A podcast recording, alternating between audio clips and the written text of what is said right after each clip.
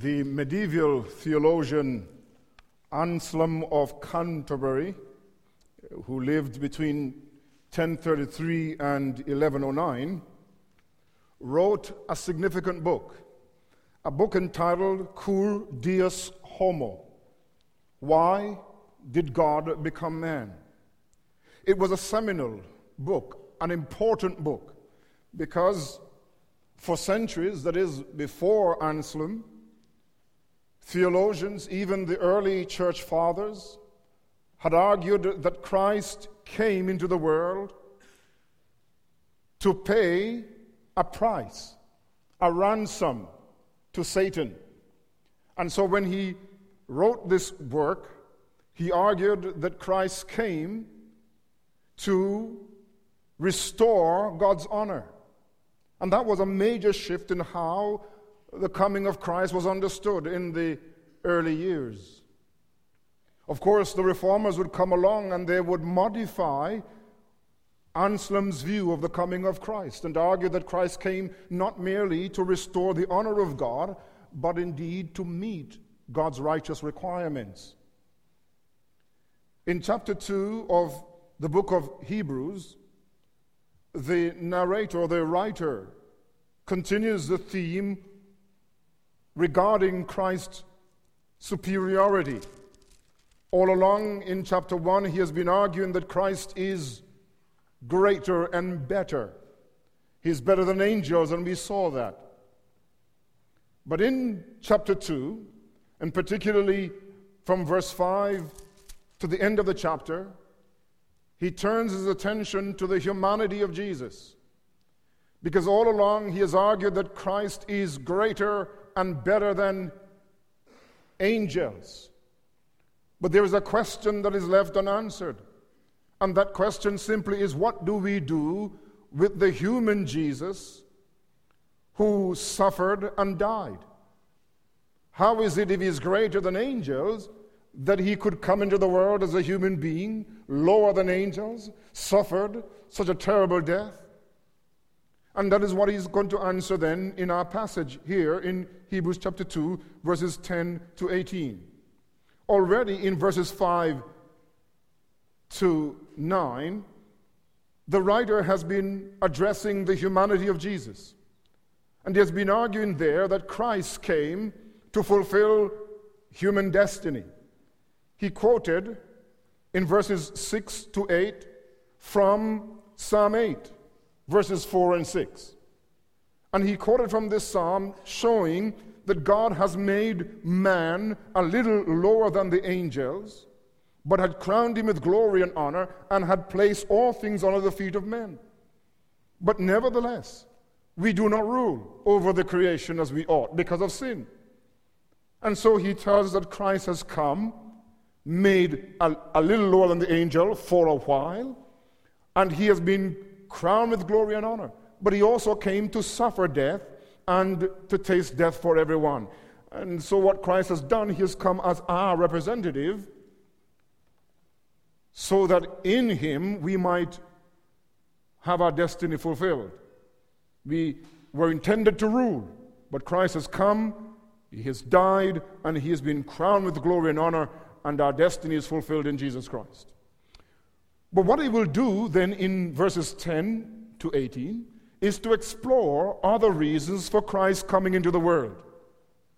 And this is what I want to pick up with you this morning the reasons why Christ came as man. The first reason that he gives, that is in verses 10 to 13, is that the Son of God became man in order to lead many sons to glory. If you read in verse 10, Hebrews 2, verse 10, for it was fitting for him, for whom were all things, and by whom are all things, in bringing many sons to glory, to make the captain of their salvation perfect through suffering. There, in the midst of this sentence, is the reason that Christ came. He came to bring many sons to glory. The presence of the explanatory for in verse 10 suggests that what he will explain in verse 10 is related to what he has said in verse 9. That is, the Son of God was made a little lower than angels. For the suffering of death, he was crowned with glory and honor when he was raised from the dead. And he did so by the grace of God at his coming to the world, that he might taste death for everyone. And he says, It is fitting, it was fitting for him, for whom are all things and by whom are all things, in bringing many sons to glory, to make the captain of their salvation perfect through suffering. You will note that then the purpose, the eternal purpose of God for his people, was that he should lead many sons to glory. It is interesting that the term glory, as it appears in the book of Hebrews, is bound up with Christ and the eschatological Christ. In chapter 1, verse 3, Jesus Christ is described as the brightness of the Father's glory. In chapter 2, verse 9, we read that he is crowned with glory and honor. Doxa. In chapter 3, verse 3, he deserves more glory than Moses. And in chapter 13, as he concludes this epistle, the writer prays that his readers that God may cause his readers to be complete in every good work, to do his will, working in them what is pleasing in his sight through Jesus Christ, to whom be glory forever and ever. So, for the writer of Hebrews, glory, that splendor, is connected to the person of Christ. And so, when he says, therefore, that God's intent is to lead many sons to glory, we must not see this merely abstractly, but glory is related to Christ, that is the majestic Christ, the beaming Christ, the Christ who is highly exalted. That is the goal of God, and Christ came in order to lead many sons to glory. That was God's eternal plan.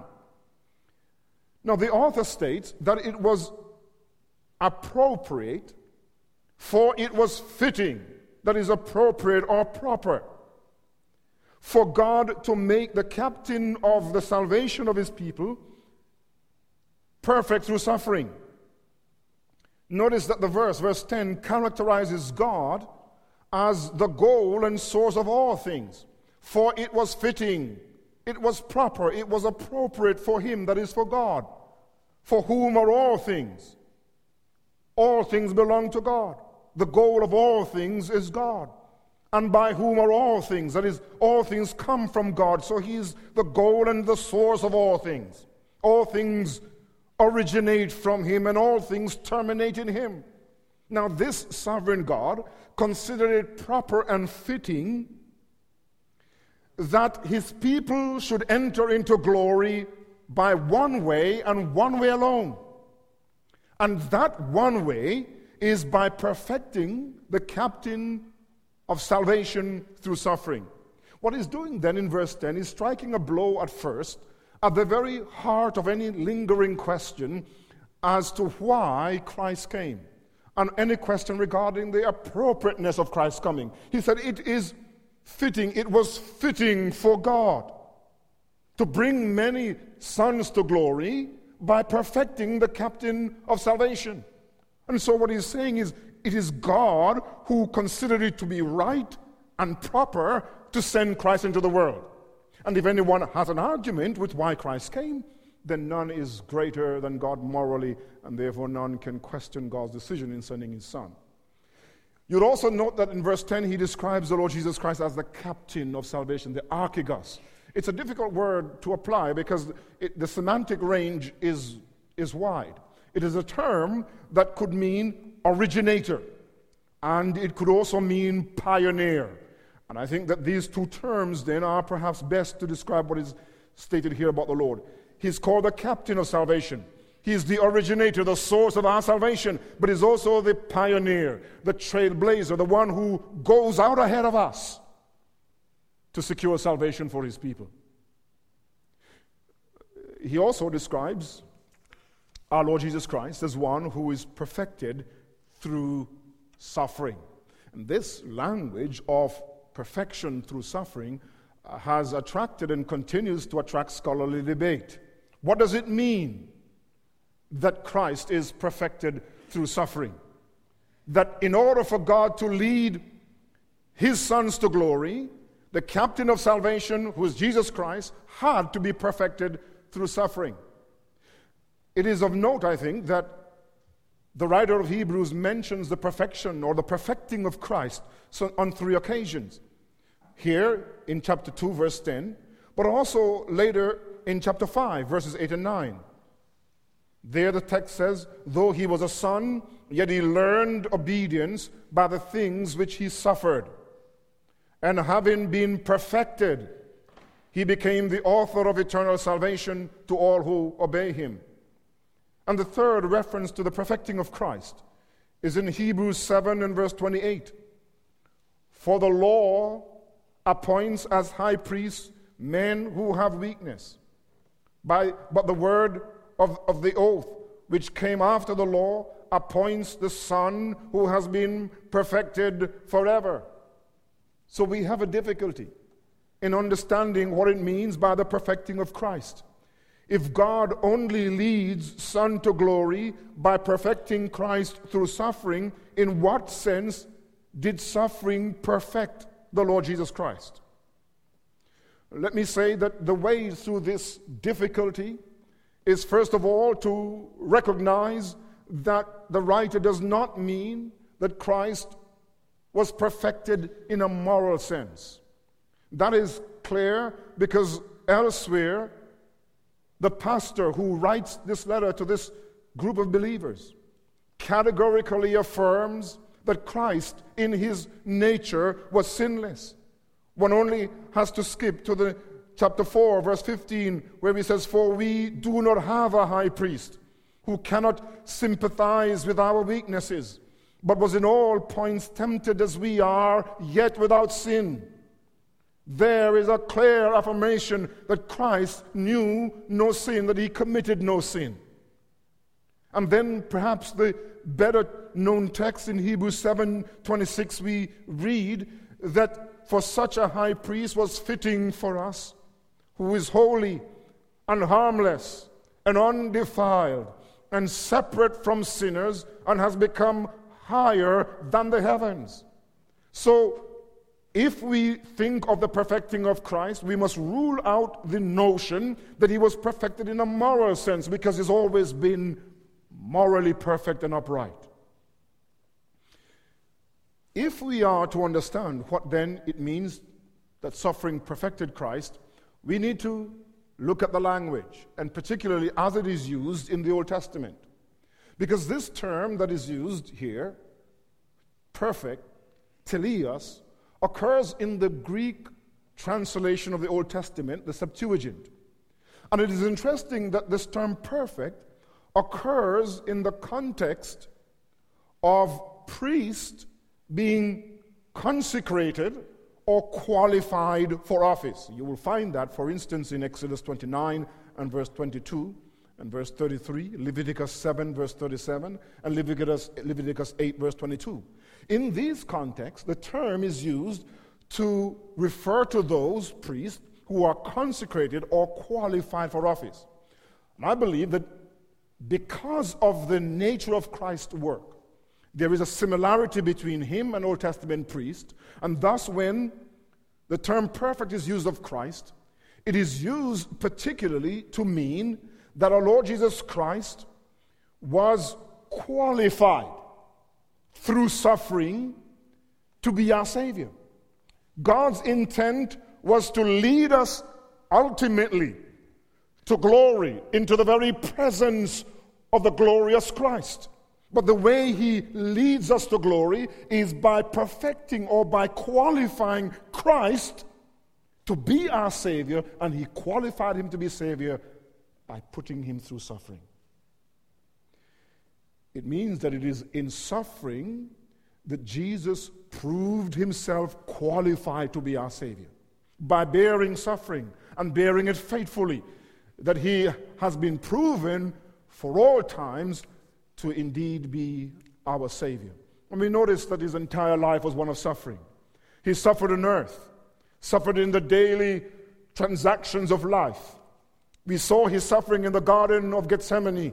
We saw it on the Roman cross, where he proved his qualification to be our Savior by his obedience. And therefore, because he was obedient in suffering, he was qualified to be the captain of our salvation. In verse 11 of our passage here in Hebrews 2, not only tells us that God leads us to glory by qualifying Christ, perfecting him through suffering, but that Christ shared in our humanity. For, why was Christ born into this world and born lower than angels and suffered? For both he who sanctifies, that it is Christ who sets apart, and those who are being sanctified, that those who are being set apart, are all of one. For which reason he is not ashamed to call them brethren. And what he's arguing is that Christ not only had to come to lead us to glory, but he had to come to be identified with us that he who sanctifies, he who sets people apart for God, and those who are set apart must also share the same human nature. He tells us that Christ was not ashamed to call them brethren, he was not ashamed to identify with us and call us brothers and sisters.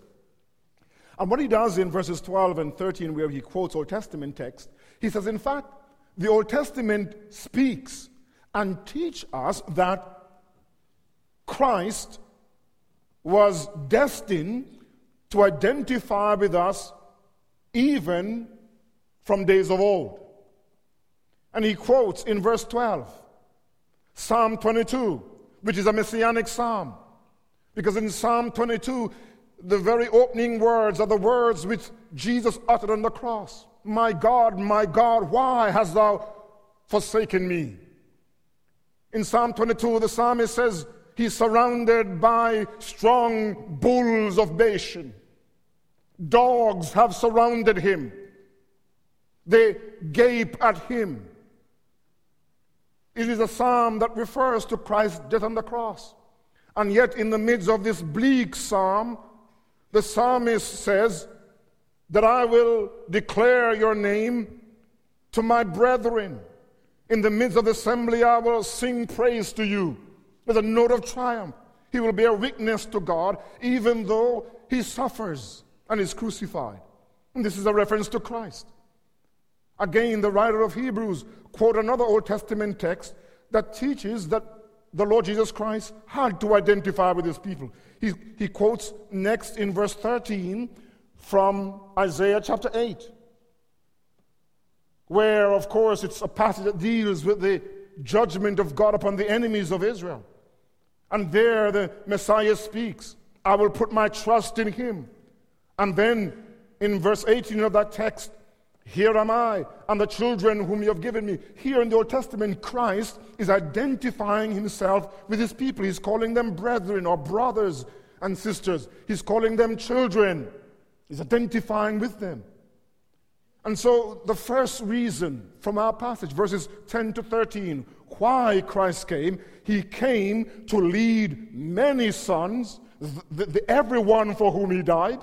And so you see now in verse 9, Christ tasted death for everyone, but in verse 10, the everyone is limited to the many sons whom God leads to glory. So Christ came first and foremost to lead many sons to glory. And in order to do that, our Lord Jesus Christ had to prove his qualification to be our Savior through suffering. But in verse 14 and 15, we have a second reason why Christ came. Not only to lead many sons to glory, but secondly, to liberate us from the devil and the fear of death. So let us take a look then at verses 14 and 15.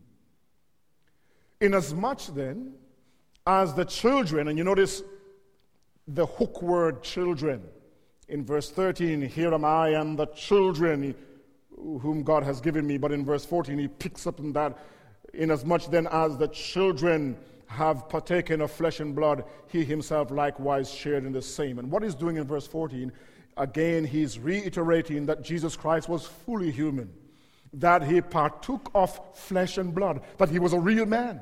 That just like the children of God are human, the Son of God shared the same flesh and blood and became human. Now, we must pause here to, to, to clarify that even though the writer states that Christ shared our humanity, we are not then to deduce from this that, there, that all distinctions between Christ and us have been erased. Christ is still the Son of God, even though he was human. And more than that, he was a sinless human being, something that none of us can say with a straight face of ourselves. But now he tells us the Son of God has come. He has partaken of flesh and blood, just as the children of God have. He has likewise shared in the same. And then we see the second reason for his coming. And that second reason is introduced in that, that clause that through death he might destroy him who has the power of death, that is the devil. So, the second major reason for Christ to come is to not only lead us to glory, but to liberate us and to liberate us from the devil who had the power of death. Now, you note that for the writer of Hebrews, evil must not be seen as an abstract principle, but as personal, as a personal and intractable enemy of the people of God. He is the devil, the adversary, the accuser of the brethren. And in that regard, the writer of Hebrews would agree with Paul because the devil, according to Paul, is the prince of the power of the air, the one who works in the sons of disobedience. Now, the writer states that the devil possessed the power of death, that through death he might destroy him who has the power of death, that is the devil. Now, the question is how on earth does the devil have the power of death? May I say to you that no creature of God, no angelic being, no demons, and certainly no human being has intrinsic power. All power that we have is derived of God, is given to us. And so Satan's power over death, and therefore over us, is a derived power. It is given secondarily by God. Now, how did he gain power over death? We have to relate then the story of Genesis in chapter 3. Because God had made it very plain to Adam that in the day you eat of this tree, the tree of the knowledge of good and evil, you shall surely die. And Adam sinned in the garden by eating of the tree, by disobeying God. And God pronounced a curse not only upon Satan or upon the serpent, not only upon creation, but a curse upon humanity. And the curse is death. The wages of sin is death. You need to understand that the curse that was pronounced upon mankind was not merely physical death, but spiritual death. Separation from God eternally. And even when you read in Genesis chapter 4, you do not see the march of death. But the moment Adam and Eve ate, they began to die. And in chapter 5 of Genesis, death blossoms. And there is this unrelenting statement this man lived so many years, he had so many children, and he died. This man lived so many years and had so many children, and he died. Death marches through the human race.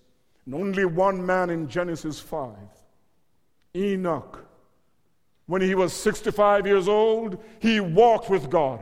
And Enoch was not because God had taken him. Death prevailed because of sin. Not only physical, but spiritual death.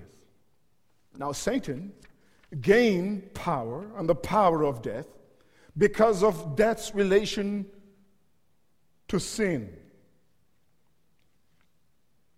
You see, death is a curse God pronounced upon man because of sin. Satan is the one who entices man to sin, and not only entices him to sin, but enslaves him in sin. And because sin leads to death, and because Satan entices and entangles man into sin, he therefore, in a secondary sense, has the power of death because he holds us in sin and therefore he brings death. Now, he says that Christ has come to nullify, to destroy, to take away Satan's power, to hold us in death. And how does Christ do that? He deals with our sins. Because when he took on our humanity, when he offered himself on the cross for our sins, when he paid the complete price on the cross for our sins, he secured forgiveness of sins. He secured peace with God and eternal life. And because Christ's death forgave our sins, we have been delivered not from mere physical death, but from spiritual and eternal death. So Christ, by his death, delivered us from death. Doesn't mean that Christians will not die physically, but what it does mean is that death will not hold us forever. That we will be able to say, Oh, death, where is thy sting? Oh, grave, where is thy victory? You see, we were, because of Christ, we have been delivered from that permanent and eternal death which is hell itself. So Christ came to liberate us from the power of Satan, the one who had the power of death. Not only did he come to liberate us from the power of Satan, he came to liberate us from the fear of death. And so, verse 15 of our passage says, And release those who, through the fear of death, were all their lifetime subject to bondage. All their lifetime subject to bondage. We were in subjection to the fear of death. You need to note that it is Christ's death that delivers us from Satan. It is Christ's death that delivers us from the fear of death. The reality is that as men and women, we fear death. It's a reality. This past week, I had the occasion to visit a funeral home. I must confess, I do not like that visit. And if I visited once, I think I visited it too often. It's a place of mourning and sorrow and heartbreak. We were led by the attendant of the funeral home into a little room where there were many caskets or coffins. Some of them were big and others were small. Some of them were shiny with varnish, others were sort of plain.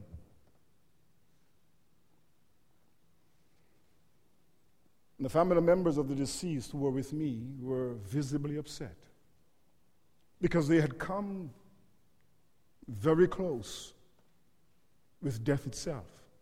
The very presence of the coffins is a reminder uh, of our mortality, their mortality. And they could not get out of the room quick enough or quickly enough. We are afraid of death. Every now and then, then the thought of death intrudes itself presumptuously in our, in our minds. And when we think of our own mortality, that one day we will also be in a coffin, we subdue those thoughts and we move quickly. Because you see, death is that ultimate disjunction, it's an abrupt end. The world fears death. But Christ has come to free us from the fear of death. You see, for the believer, death is not that which leads to condemnation, but it leads to communion with God. That is why Paul could say, For me to live is Christ, and to die is gain. To be absent from the body is to be present with the Lord. You see, for the believer, because Christ has died for our sins, death no longer has its sting. Death leads us into the very presence of Christ. At the moment we close our eyes on earth, we stand in the presence of our God. Christ came to lead us to glory. He came to liberate us from the power of Satan and from the fear of death. The writer tells us in verse 16 that Christ, having come, did not come to give aid to angels, that is, to lay hold of angels, but he came to give aid, to lay hold of us, and to lead us, and to liberate us from the power of Satan, and to liberate us from the fear of death. But there's a third reason, and the climactic reason why Christ came. This is found in verses 17 and 18 of our passage. Therefore, in all things, he had to be made like his brethren, that he might be a merciful and faithful high priest in things pertaining to God, to make propitiation for the sins of the people. For in that he himself has suffered, being tempted, he's able to aid those who are tempted. He draws an inference from the preceding statement, and he reiterates that Christ identified with us in every respect Therefore, in all things or in every respect, he had to be made like his brethren, like us. That is, of course, without sin. And so the question then why was it necessary for Christ to come and to be like us in flesh? And now you see the third reason that he might be a merciful and a faithful high priest in things pertaining to God. Christ has come to lend us aid as a merciful and faithful high priest. The author, for the first time, although he alludes to this in chapter 1, verse 3, but for the first time he mentions the high priesthood of Christ. There are 17 occurrences in the book of Hebrews to the high priesthood of our Lord Jesus Christ. And this passage here, verses 17 and 18, anticipates the larger discussion that will take place in the following chapters on the high priesthood of Christ. But he tells us that Christ has come and shared our humanity so that he might be a merciful and faithful high priest. The high priest in Israel was the second most important position in the nation, second only to being that of king. The two top leaders in Israel were the king and the high priest. And the high priest was different from the Nabi, the prophet, because the prophet's job was to take revelation from God to the people. But the priest went the opposite direction. He took the people's sin and their concern to God. And what the priest was required to do included three things. First of all, his task rep- included representation. He was the representative of the people of God. His task included intercession, praying for the people of God. And third, his task included that of satisfaction, offering up sacrifices for the sins of the people. That was the role of a priest. Now, Christ has come as that mediator between us and God, the one to represent us to God, the one who would intercede for us before God, and the one to make satisfaction for our sins. The writer says that he came to be a merciful high priest. And in chapter 5 of Hebrews 1 to 5, he will take up the notion of the merciful intercession of the high priest. One of the qualifications of the high priest in Israel was that he had to be an Israelite. He had to come from his own people. He was flesh and blood, sharing the weaknesses of his own people. And the reason that he had to be taken from his own people, sharing their weaknesses, was that when he went to pray for them, he had to do so with feeling, because he himself shared their weaknesses and shared their suffering. He was therefore able, by his own human nature, to represent them with compassion and with mercy. And the writer of Hebrews says, Christ therefore came to become our high priest. He took flesh, he took our suffering, the suffering of humanity, that he might be able to offer to God on our behalf an intercession with feeling with compassion and with mercy. He came also as man, not only to be a faithful high priest, but to be, or, to be a merciful high priest, but to be a faithful high priest. that he might render to God all that he demanded of his people, that he might endure testing on behalf of his people without faltering. Now, why did he become our high priest? Why did he take flesh to become our high priest? The text goes on to tell us that he became a merciful and faithful high priest in things pertaining to God. And here is the purpose of his coming as high priest to make propitiation for the sins of the people. If you want to understand why Christ came, yes, it is to lead us to glory, it is to liberate us from our enemies. But you need to know that our, great, our greatest danger was not Satan, our greatest danger was God Himself. That salvation is always a deliverance from the wrath of God. It does not matter if the world is arrayed against us or Satan is arrayed against us, if God is on our side. But it really doesn't matter if the world is on our side and all spiritual powers are on our side and God is against us. The danger man has always been in from the fall in Genesis 3 is the anger or the wrath of God. And here then is the reason Christ came. He came to be our priest, to propitiate God. This is a big word in our text, but it simply means to appease in verse 17.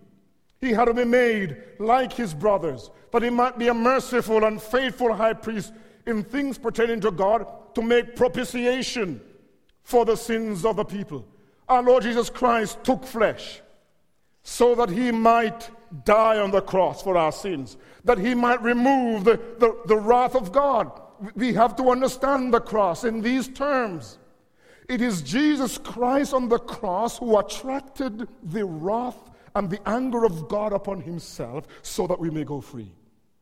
If you want to understand why Christ came, he came to lead us to glory, he came to liberate us from Satan, but he came to lend us aid as our high priest to attract God's wrath upon himself, that we might be delivered from the wrath of God.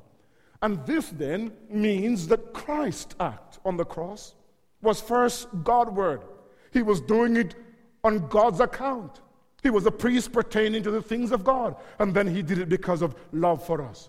And this work of removing God's wrath by dying for our sins is unique and unrepeatable in its character. That's why Christ came. He took God's wrath, He removed it by absorbing it all in Himself. That those of us who are in Christ are forever free from the wrath of God. And we may be able to say, There is therefore now no condemnation to those who are in Christ Jesus. Verse 18 concludes the chapter with the practical relevance of Christ's high priesthood. He came as a priest, he came as a human being. For in that he himself has suffered being tempted, he's able to aid those who are tempted. Christ came as our merciful and faithful high priest. He bore us the, the suffering and temptation of life. He was tempted in all circumstances. We saw that after the 40 days and 40 nights in the wilderness, how he was tempted to turn stone into bread to jump from the pinnacle of the temple. We saw Satan at the cross saying to him, If you are the Son of God, come down from the cross. He was tempted. And his suffering was a form of temptation. But he endured.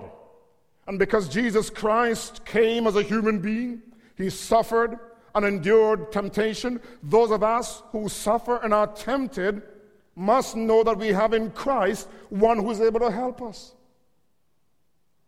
I remember very early in my pastorate, years ago, a lady called me in my study and she said, I want to talk to a counselor, a Christian counselor. And then she said to me, Well, have you ever been divorced? And I said, No. She said, Well, you can't help me. I need a pastor who has been divorced. I thought that perhaps if I I'm not divorced, I may be able to tell her how not to get divorced. Our Lord Jesus Christ suffered temptation and did not fail in temptation. Therefore, He is the best place to help us. We don't need somebody who has failed the test to tell us how to, to win and to overcome. We need one who has t- been tested and gone through without failing. And that's what Christ did. And because he was tested and because he did not fail, he's able to help us in our temptations that we may not fail. We regularly receive invitations to functions to hear some renowned investor, somebody who has made it big by following a particular formula in investment. We're invited often by telemarketers to claim some prize we have won some weekend at a resort in Collingwood or somewhere like that, or go on a free cruise to Alaska or some exotic destination. And for the most part, we routinely decline these overtures because we perceive that those who make them do not have our best interest at heart. We believe that they are ultimately out to get us. They want to trap us in some deal. You and I need to know that God has our best interest at heart, that God's eternal purpose for us as His people is that we should inherit glory. God's goal is to lead us to glory, that after this life, that we should enter into the presence, the intimate presence of the glorious Christ forever. And he has sent into this world the captain of our salvation, who's the Lord Jesus Christ. He was tested in suffering and qualified through suffering. And he's leading us on to glory. Now, you need to know that the road to glory is a road strewn with thorns and thistles. This path that he leads us on to glory is a difficult road, it's a hard climb. There are many obstacles and there are many dangers along the road, but it leads onward and upward. And you, you, you need to be part of this pilgrimage to glory. Because even though we do not now see him, we have the confidence that one day he will come in glory and we shall see him as he is. Oh, my dear beloved friends. You need to know that this is not the termination of your journey, it's only the beginning. That after this, we shall be with him forever. God's purpose is that you will inherit glory. And we do not yet know what it will be like, but I want to suggest to you it is beyond anything that you and I can ever imagine. And so we say, Maranatha, O Lord Jesus, come and come quickly. And secondly, you must take courage because you have the champion that you need. People are always seeking a champion. Centuries before Christ came, the Greek states sought a champion to restore their glory and their fortune. And they found Philip of Macedonia and ultimately, they found his son, Alexander the Great, the true champion of the Greeks. We, we are still seeking champions centuries after Alexander the Great. We want a champion forward to lead the Maple Leafs to success. We want a champion on our basketball team to lead us to the NBA title. We want a champion in politics who would uphold our values. We want a champion in the field of science who'll be able to find a cure once and for all for cancer. But we have a champion in Jesus. A champion who is the Lord of hosts, the Lord of battle. A champion who in the Old Testament went out before the people of God to fight for them. We have a champion in Jesus Christ who has gone into the battle against Satan. And when he came forth, he was very much like insignificant David standing before Goliath. It seemed that Christ was no match for Satan and his minions. And when he was crucified on the cross, The cross, visibly for those who looked on, was a sign of failure. It seemed that our champion had lost the battle. But just there, when, when the world rejoiced and when Satan rejoiced, the death of Christ was victory. It is there that he, by his death, defeated Satan and death. And no wonder John Donne is correct death, thou shalt die. You see, Christ is a true champion.